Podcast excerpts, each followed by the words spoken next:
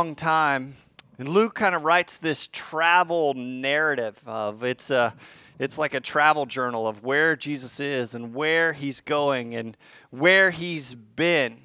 And for the last 10 chapters, Jesus has had resolutely turned his face towards one place, towards one moment in time.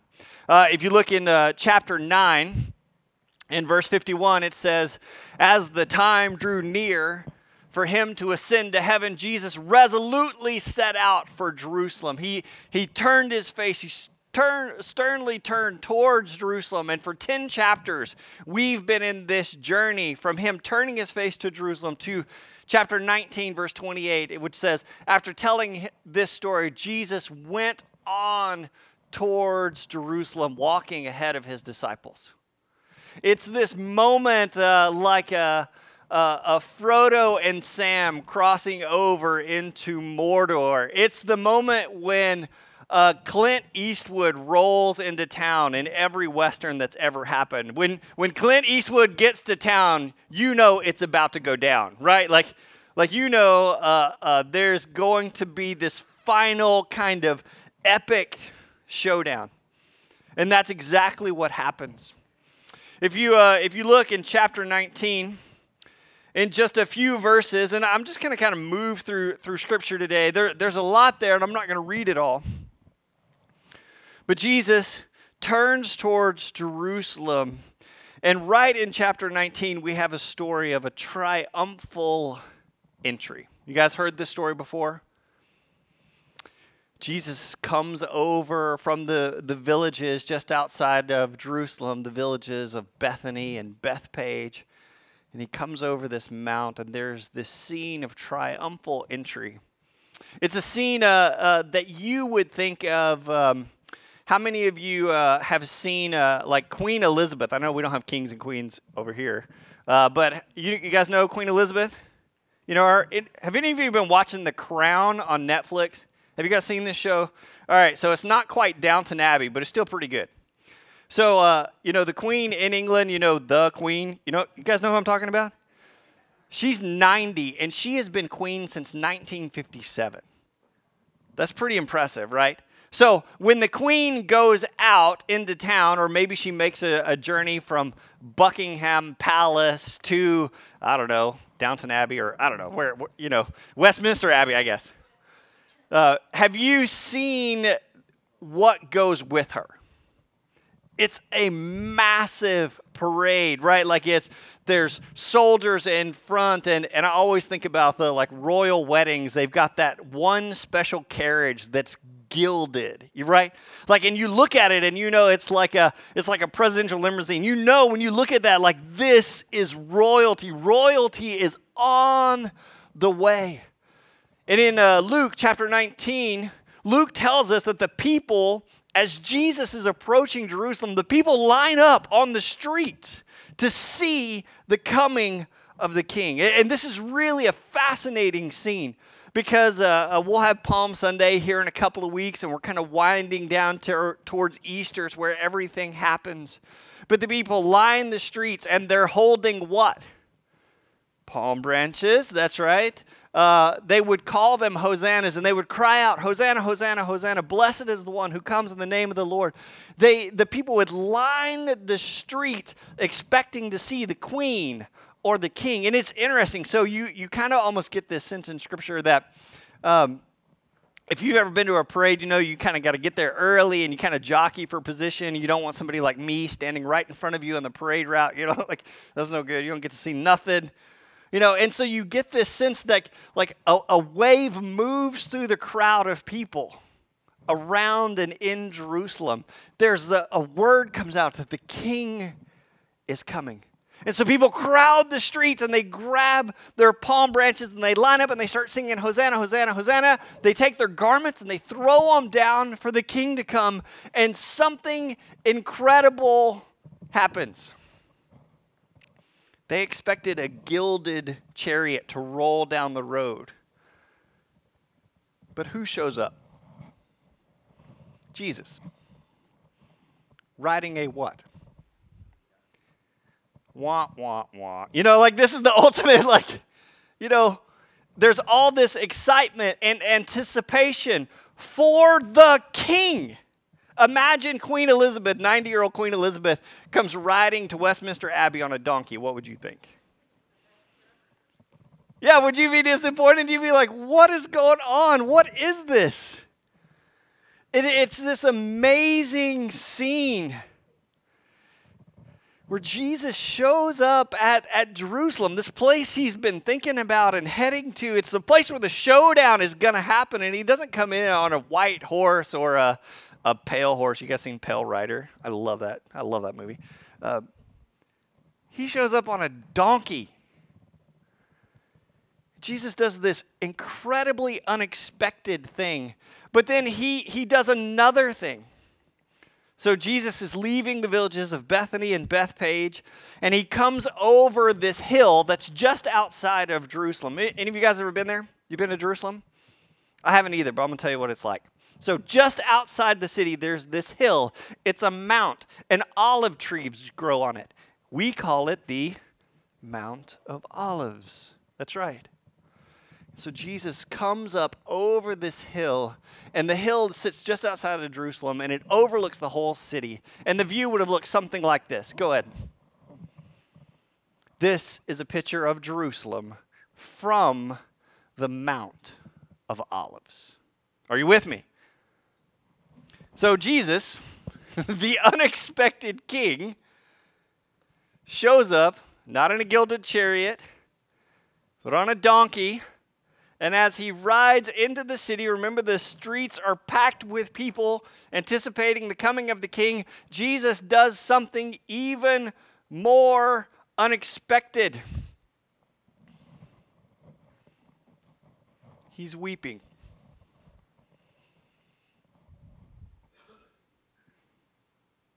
Okay, nobody expected that. Not only is he not on a war horse, There's this guy on a donkey, and he's weeping. You guys, you, you guys know the ugly cry? The la- ladies, y'all know the ugly cry? Like there's there's there's the funeral cry, and then there's the ugly cry. Uh, the you guys you know what I'm talking about, don't you? Like the ugly cry is you start making sounds like a dying animal like there is, like there's this place of grief and mourning that we go to sometimes when something like so epically tragic happens and it just hits us and it's our, our it's the sound of your insides melting out, right? And it's not it, it's it's not well contained. It's not like a cry that's kind of under control. No, it, it makes these sounds that people look up and draw attention. And I think that's exactly what's happening in Scripture when Jesus starts riding into Jerusalem. Is that the picture you had? He's not showing up like, like, we, like we thought at all. He shows up weeping and mourning. And as you know, people are singing, Hosanna, Hosanna, Hosanna, and here he is full ugly cry mode, how would you react? How would you respond? Go ahead and put that picture of uh, Jerusalem back up there. I want to keep coming back to this. For every, uh, I, I know it's hard for us to imagine, but in this time, for every Jew, you went to Jerusalem once a year, at least once a year for the feast of Passover.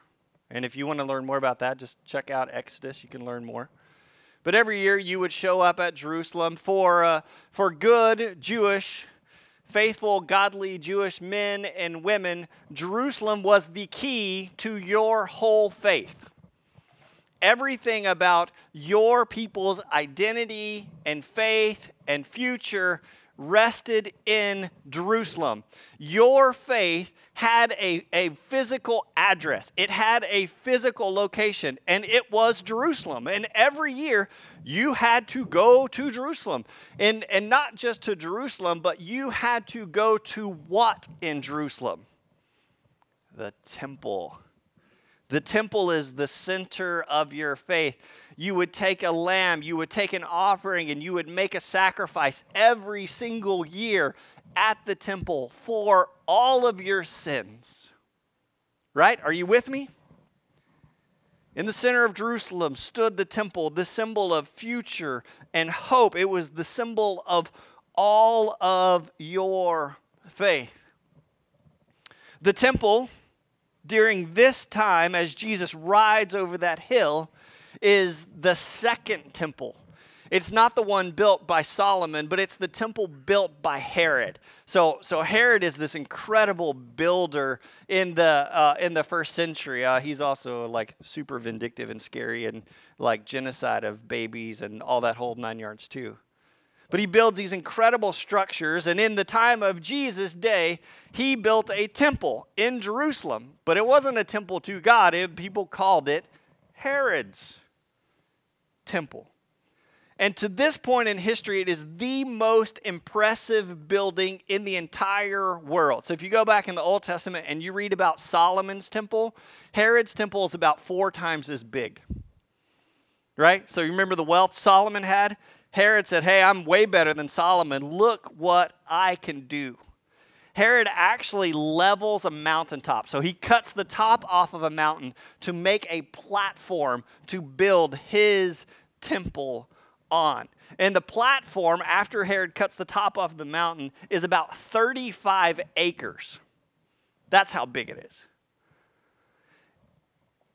It took 10,000 skilled laborers almost a hundred years to build this temple. Imagine 10 thousand, and it took almost a hundred years to build this temple. It has so much gold and so much marble on it. The, the first century Jewish historian Josephus said, when you looked at the temple from the Mount of Olives or from anywhere else, when you looked at the temple, it looked like you were looking at a snow covered mountain. That's how big and impressive it was. And for every Jew, it was the center of their faith.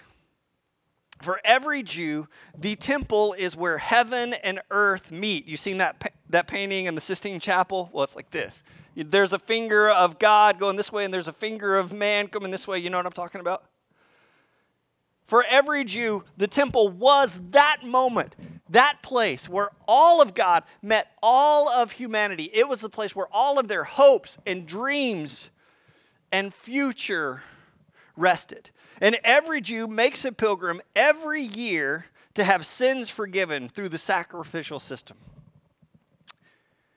There was no greater symbol of their faith than the temple in Jerusalem. I, I don't know what to compare it to. Uh, maybe a Statue of Liberty for us or a Washington Monument.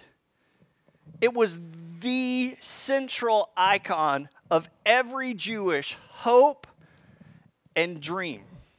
And it's a familiar place for Jesus. He, he's presented at the temple when he's eight days old. If you guys look all the way back in Luke, uh, there's a prophecy there by a guy named Simeon, and there's also a prophecy about Anna in the temple that says, hey, one day this guy's going to really disrupt things. Jesus is left at the temple when he's 12 years old, right? Remember this?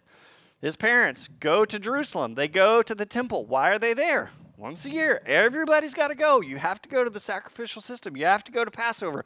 This is where your sins are forgiven. This is where you go to meet God. And Jesus' parents neglectfully leave Jesus, and where do they find him? In the temple. And what's he say? Didn't you know I had to be in my Father's house? It's a familiar place for Jesus. He's been there many times. And as he comes over the hill, riding on a donkey with the ugly cry. Why is he crying? What do you think? Why the ugly cry? See this awesome snow covered mountain, the symbol of heaven and earth meeting, the central place of all your faith. Look what it says in Luke 19, in verse 41 through 44, I think. But as he came closer to Jerusalem and saw the city ahead, he began to ugly cry. That's the official Hebrew translation. It says in verse 42 says, "How I wish today crying." So he's imagine he's in that view, Mount of Olives, looking out over the city, looking over the temple. He says, "How I wish today that you of all people would understand the way of peace." But now it's too late and peace is hidden from your eyes. Before long, your enemies will build ramparts against your walls and encircle you and close you in uh, from every side. They will crush you into the ground and your children with you. Your enemies will not leave a single stone in place because you did not accept your opportunity for what? Salvation. Later, Jesus will be in the temple with his disciples, and they're going to marvel at, man, this place is amazing. It's not even complete yet when they're there. It's 40 years from being complete. And they're looking at the artistry and the gold and the inlay and the carving, and Jesus' disciples are going, wow, this is such an awesome place. This is an amazing example of our faith and what God is doing, and heaven and earth meeting. And Jesus tells them, you know, not one stone of this place will be left on another. Jesus in uh, Luke 19, he gives this vision of, man, you, you guys had it. You had the way of peace, but now you've missed it. You missed your opportunity for salvation. And what's going to happen? So imagine, all right, so the temple takes almost 100 years to be built. And seven years after it's completed in AD 70, it is completely destroyed. The Jews revolt against the Romans. You know, there's all that tension between Jews and Romans this whole time. And the Jews are going to revolt, revolt against Rome. And Rome, a Roman uh, uh, general named Titus, is going to surround Jerusalem and he's going to starve the people, the Jews that are there to death. That's what happens. Josephus actually writes, records the history. It is, it is the most gruesome and horrible story you could ever imagine. It tells of mothers going into their children's throats and pulling food out because they're so hungry. The Jews that try to escape the city are immediately captured by the Romans who dissect them one at a time because they think they've swallowed gold and are trying to smuggle it out. In one scene, 2,000 Jews are cut open to see if they're trying to smuggle any gold out. Eventually, Titus is going to march into the city and he is going to level it. Literally, not a single stone will be left standing. It is said that after Titus goes through and wipes out Jerusalem and completely razes the temple of God to the ground, it says that you could drag a plow through the center of Jerusalem and never hit a stone. And Jesus tells the Jews, looking at this snow covered mountaintop, he says, This is what's coming. This is what's coming. All of your hopes and dreams, your identity, your, your, the center of your faith is all of this is going to be razed to the ground. It, it would be like a uh, it would be like a foreign power coming into the U.S. and completely demolishing Washington D.C. and leveling it. That's what it would feel like. Not a single stone is left standing. And Jesus weeps for the people. And then he surprises the crowd again as he enters into Jerusalem. He goes immediately to the temple, a place he's been a bunch of times. And what's he do once he gets there? All right, he's already ridden on a donkey. He comes in ugly crying. He goes straight to the temple, and what's he do? He fashions a cord of ropes and he drives out the money changers and animal changers. So here's how this would have worked. So, because the temple is a holy place of God, you couldn't uh, pay your temple taxes, which you had to do every year also, with Roman currency. You know, uh, uh, Jesus will be tested uh, about coins and giving to Caesar what Caesar's and giving to God what's God's, what belongs to him. So, you can't pay your taxes uh, to the temple with Roman currency, so you have to exchange money and get. So you have to take your Roman currency and get a te- official temple shekels, and that's how you do. And the fact that you wait and do it right on in the booths outside of the temple means that the people in the booths get to charge whatever kind of exchange rate they want, right? And if you have an animal for sacrifice, your, your animal to uh, forgive all of your sins has to be a perfect animal without blemish or without anything. And so you have to bring your animal and have the priest inspect it to make sure it's without blemish. And of course, the priests are going to find what on your animals? They're going to find blemishes. And so, conveniently, though, they'll sell you a blemish free animal for this much more. See how this works? and you take your blemish free animal into the temple, you make your sacrifice, and you come back out and you see that same priest selling your what? To somebody else. Now, all those booths, the animal exchange booths and the money exchange booths, do you know who owns them? The chief priest of the temple. All those booths are owned by the head of the temple. They have his name written across the top of them. And Jesus loses it. And he drives them out.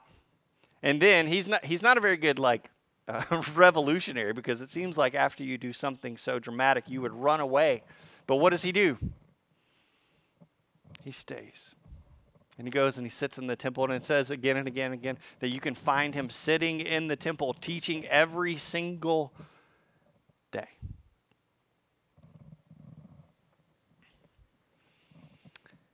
There is a boldness about Jesus, but there is an audacious claim about him coming into Jerusalem about a system and about a faith and about a way of things happening that is about to be changed. Today, if you go into Jerusalem, um, surprised there is no temple. Um, I wish I could have seen it. Even the models and pictures I've seen don't don't do it justice. The temple is destroyed in AD 70 by Titus, as well as all of Jerusalem. And in today, if you go to Jerusalem, that gold domed building you see there is uh, uh, it's actually standing where the temple would have stood, and it's called the the shrine. Uh, it, it's a shrine. It's a Islamic shrine called the Dome of the Rock. So, in the place where the temple stood now stands an Islamic shrine, and it's been there for over a thousand years. But Christians should not be offended because our place of worship isn't a location. Do you get that? Our place of worship doesn't have an address. There's how many of you have made a pilgrimage before? Why not? Because our place of worship is a person. When Jesus rides into Jerusalem that day, he gives them a heads up that everything is about to change. In Matthew chapter 12, verse 6, Jesus says, There is one here who is greater than the temple. In John chapter 4, verse 21, when Jesus talks to the Samaritan woman at the well, the Samaritan woman says, Well, where should we worship? Uh, and Jesus says, Woman, believe me, the hour is coming when neither will you worship on this mountain, and neither will you worship in Jerusalem. But a time is coming, indeed, it's here now, when true worshipers will worship the Father in spirit and in truth. If you fast forward all the way to the end, to the book of Revelation, I read Revelation with my nine year old this, some this past week. that was fun. Um, interesting. Lots of questions. But in Revelation, it says, There is no temple in the city, for the Almighty and the Lamb are the temple. Are you getting this? The function of the temple is now in the person of Jesus Christ. He's the high priest. He's the once and for all sacrifice. And he is the temple. Jesus himself completes the work of the temple. He is now the source of every hope and dream. He is the center of our faith. And he calls us to make a shift from geography to spirit. And now the pilgrimage that we make as men and women of God is a pilgrimage of heart. And those of you who have come to faith in life know that it is a heart journey, a spirit journey. Have some of you seen it? You move to this new place of accepting grace and forgiveness that comes through Jesus Christ. Some of you have experienced it for yourself. This past weekend, I, I did a did a wedding for some friends, uh, and it was a it was a different kind of wedding service. I love doing weddings. It's it's so fun and interesting, and frankly, I get the best seat in the house. I think I've told you that. So like they're right here, and I'm right here. Feel a little a little intrusive almost. But then my job is to to see what happens between these two figures. This awesome work of the Spirit of God happening right here. It, it happens right in front of my face. And this this last wedding I did, it was um, it was the most worshipful wedding service I've ever been to in my life. We literally just stopped the service at about three or four different points and sang a worship song. I thought, whoa, that's cool. And in the middle of the service, this couple requested that I we we just kind of take all the mics off. We took all the microphones off, and the couple just asked for a, a few brief moments of communion together. And as this this couple got together and they we prayed and it, it, was kind of a weird kind of hey excuse us from this service we want to enter into a time of communion with God together. And as this couple took communion together, the the the bridesmaids and the groomsmen they all came and laid hands on them. And I'd never seen that before. I, I mean, I thought, man, this is awesome. They read in this worship service, um, they gave me a passage of scripture that they that they kind of wanted the, the service to kind of be built around. And, you know, I was expecting, you know, Ephesians 5 with, you know, love and relationships between husbands and wives, or 1 Corinthians 13, you know, the great love chapter of the Bible. You know what they gave me? They gave me Isaiah 61. No one picked. I get. I bet right now. What's Isaiah 61 say? That's what I said. I don't know. Like Isaiah 61, nobody picks Isaiah 61 for for for anything, but they don't pick it for their wedding either. It's this incredible passage. In fact, Jesus quotes it The Spirit of the Lord is upon me to bring good news, to release captives, to care for the poor, it talks about rebuilding and restoring, repairing. And in all of these elements of, of this couple's service, like, like I, I sensed it as, as much as anyone. Like what you could tell right from the start is that that that Jesus wasn't just going to be a part of their relationship or their marriage, but Jesus was at the very center in, in their wedding ceremony. You could not deny at the center of their marriage wasn't a temple, but a person. The person of Jesus Christ. At the very core. Jesus will go on to say in verse 17 of chapter 20, in just a few verses, donkey riding, ugly crying, driving people out of the temple, Jesus is going to say to the Jews, The stone the builders rejected has now become the cornerstone. He comes in to replace all of that. All of the system of sacrifice, all of the, the priestly system and the codes of the law, all of this system of worship that's built around a specific location, Jesus now becomes the centerpiece of everything. He says, I am the cornerstone. So, as Easter approaches for us, just a few weeks away, right? Jesus is entering into Jerusalem, and maybe the question for you is how is he entering into your life?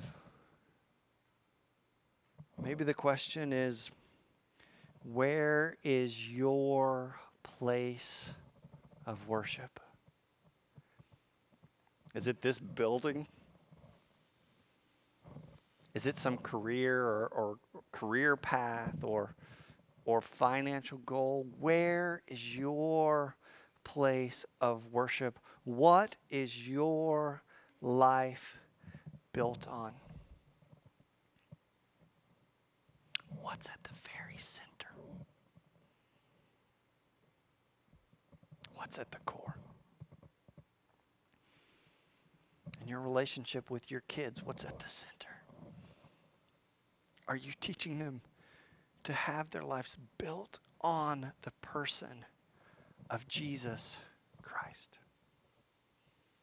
I'm going to invite the worship team to come back up. In just a moment, I'm going to dismiss you I'm going to say a prayer and then I'm going to dismiss you to your own temple pilgrimage.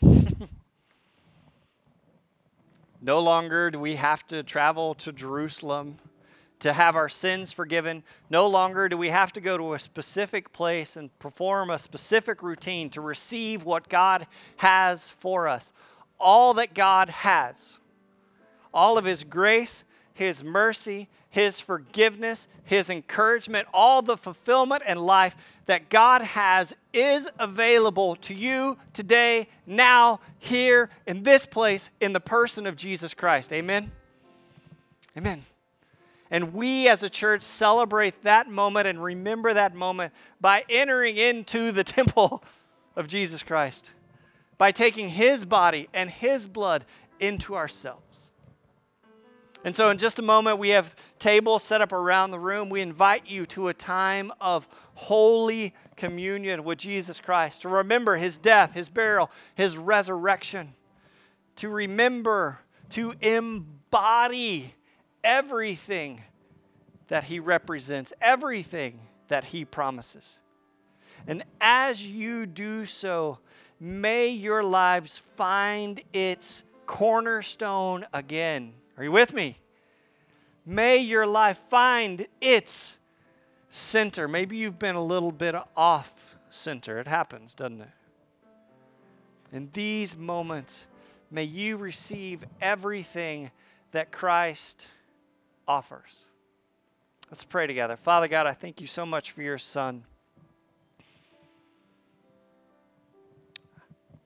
We repent as a church, Father God, because times we've We've tried to build our, our lives around other things. We've focused on other things. We've, we've built towers in our name. We've built on our own pride and our selfishness. We've built in pursuit of different dreams. And Father God, I ask if. Um, if our construction has been based on or built on, if our foundation is anything other than on you, then Father God, go ahead, like that temple did in AD 70. Let it be torn down, let it be collapsed, and let our lives come and find their meaning and core and their purpose and their center in you again. Father God, Let us embrace all that you have to offer in your Son, Jesus Christ. Let us build our lives on you. We love you. Be with us now as we enter into this time of communion and remember your Son. And it's in His name that everyone together says, Amen. I invite you to stand and enjoy a time of communion together.